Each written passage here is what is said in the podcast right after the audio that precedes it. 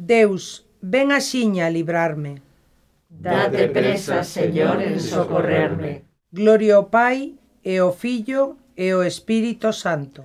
Como era no principio, agora e sempre, eternamente. Amén. Aleluya.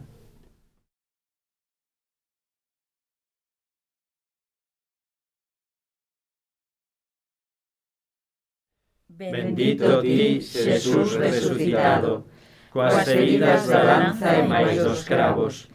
Bendito para sempre, ti es loado, bendito ti, Jesús resucitado.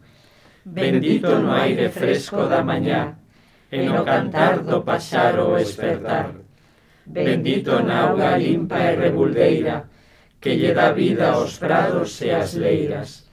Bendito nos que ofrecen amizade, traballando sen cansar por a irmandade. Bendito sexas nas palabras animosas dos que alentan a xente que non ousa. Bendito nas festas populares, na alegría, na música e nos bailes. Bendito sexas nos vellos acabados, e nos nenos con porvir esperanzado. Bendito nos defuntos ben queridos, que no seo de Deus fixeron niño. Bendito na esperanza traballada, de chegar a outra terra mellorada.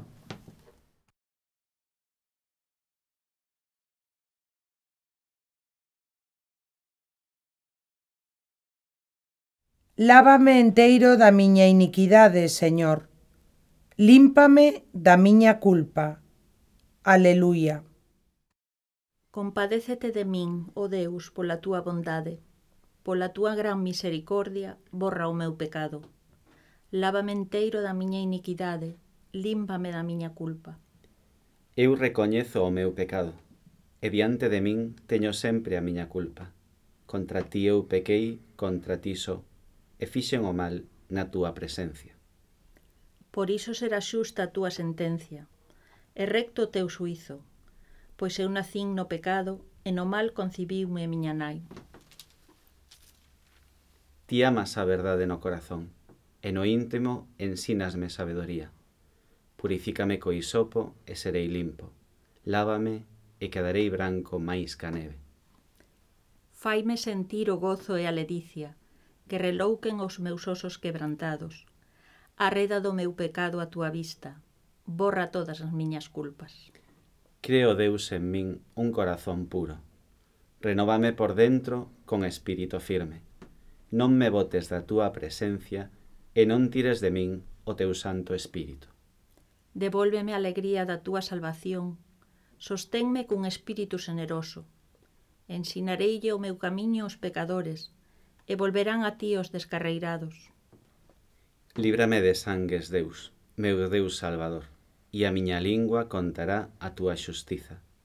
Abre, Señor, os meus labios, e a miña boca pregoará a túa loanza.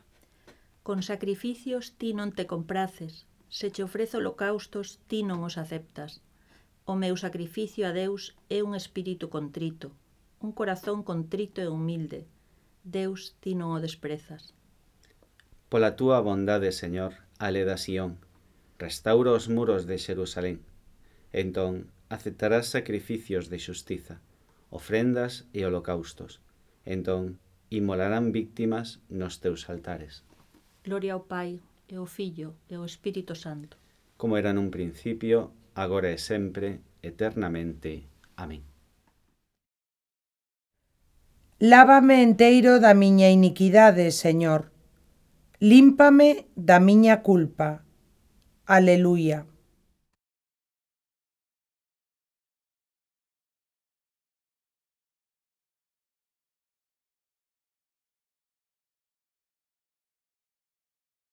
Cristo soportou os nosos pecados no seu corpo, sobre o madeiro da cruz.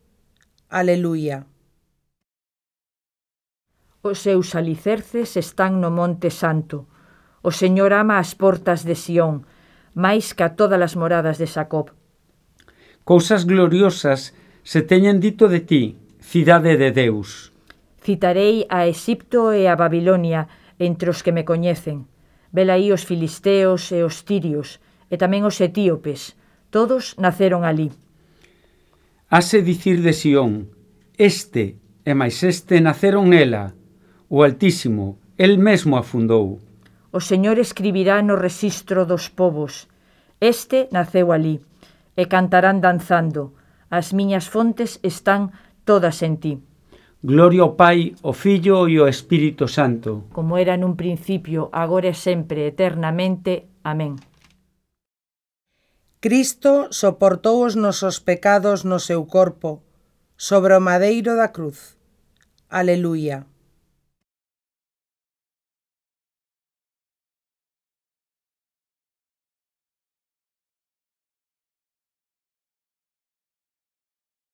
Entrade na presencia do Señor con gritos de xúbilo. Aleluia. Aclama ao Señor, terra inteira. Servide ao Señor con alegría. Entrade á súa presencia con gritos de xúbilo. Sabede que o Señor é Deus, que El nos fixo e somos del, que somos o seu povo, as ovellas do seu rabaño. Entrade polas súas portas con loanzas, polos seus adros con himnos. Celebradeo e bendicide o seu nome. Porque o Señor é agarimoso, a súa misericordia dura por sempre, a súa fidelidade de xeración en xeración. Gloria ao Pai e ao Fillo e ao Espírito Santo. Como era no principio, agora e sempre, eternamente. Amén. Aleluya. Entrade na presencia do Señor con gritos de xúbilo. Aleluia.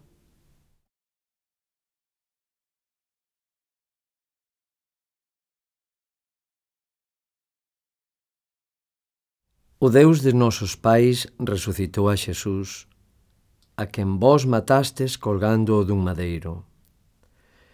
Pois a este enxalzou no Deus coa súa dereita, facendo xefe e salvador, a fin de lle outorgar a Israel a conversión e o perdón dos pecados.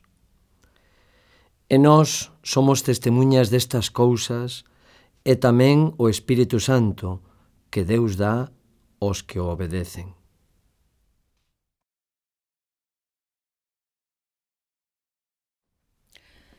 Cristo, Fillo de Deus vivo, ten piedade de nós.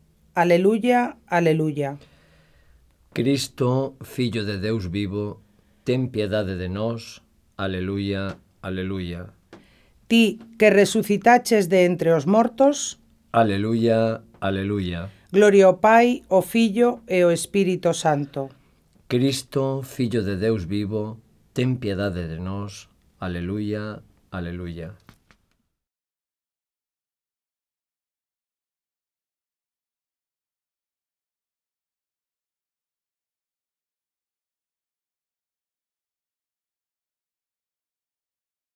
Quen come a miña carne e bebe o meu sangue, permanece en min, e eu nel. Aleluia.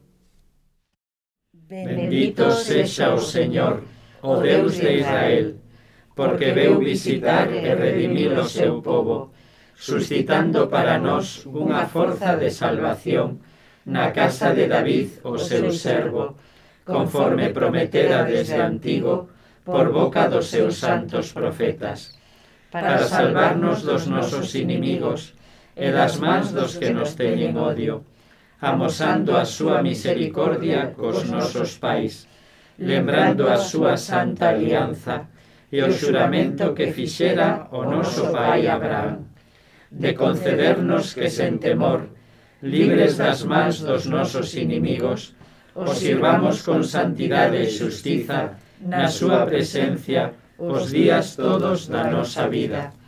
E ti, meniño, vas ser chamado profeta do Altísimo, porque irás por diante do Señor, preparando os seus camiños, anunciándolle o seu povo a salvación, o perdón dos pecados. Pola misericordia entrañable do noso Deus, virá visitarnos desde o ceo un sol nacente, para iluminar os que viven nas tebras e nas sombras da morte, para guiar os nosos pasos polos camiños da paz. Gloria ao Pai, e ao Filho, e ao Espírito Santo, como era no principio, agora e sempre, eternamente. Amén.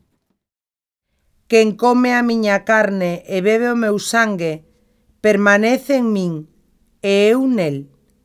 Aleluia.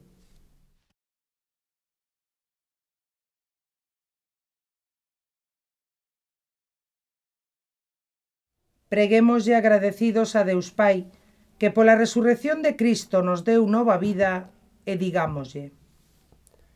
Ilumínanos, Señor, coa claridade de Cristo.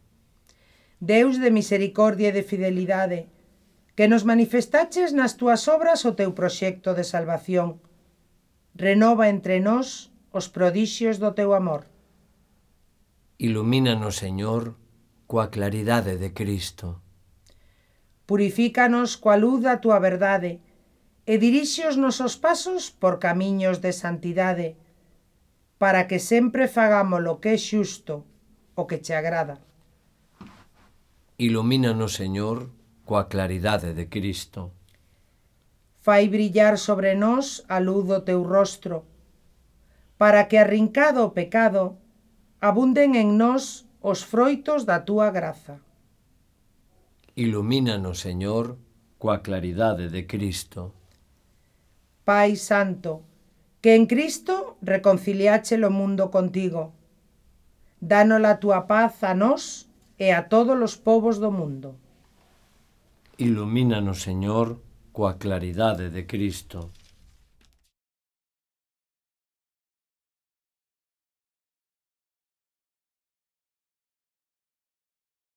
Noso Pai que estás no ceo, santificado sexa o teu nome, veña o teu reino, e fágase a tua vontade, aquí na terra como no ceo.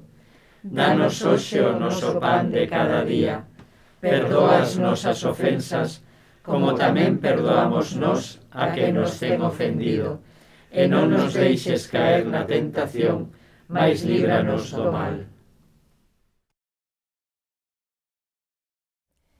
Deus Todopoderoso, ti fixéchesnos coñecer a graza da resurrección do Señor. Concédenos que o Espírito Santo nos faga resucitar co seu amor a unha vida nova. Polo noso Señor Xesucristo, teu Fillo, que vive e reina contigo na unidade do Espírito Santo, por sempre eternamente. Amén. Que o Señor nos bendiga, nos libre do mal e nos leve cara a vida eterna. Amén.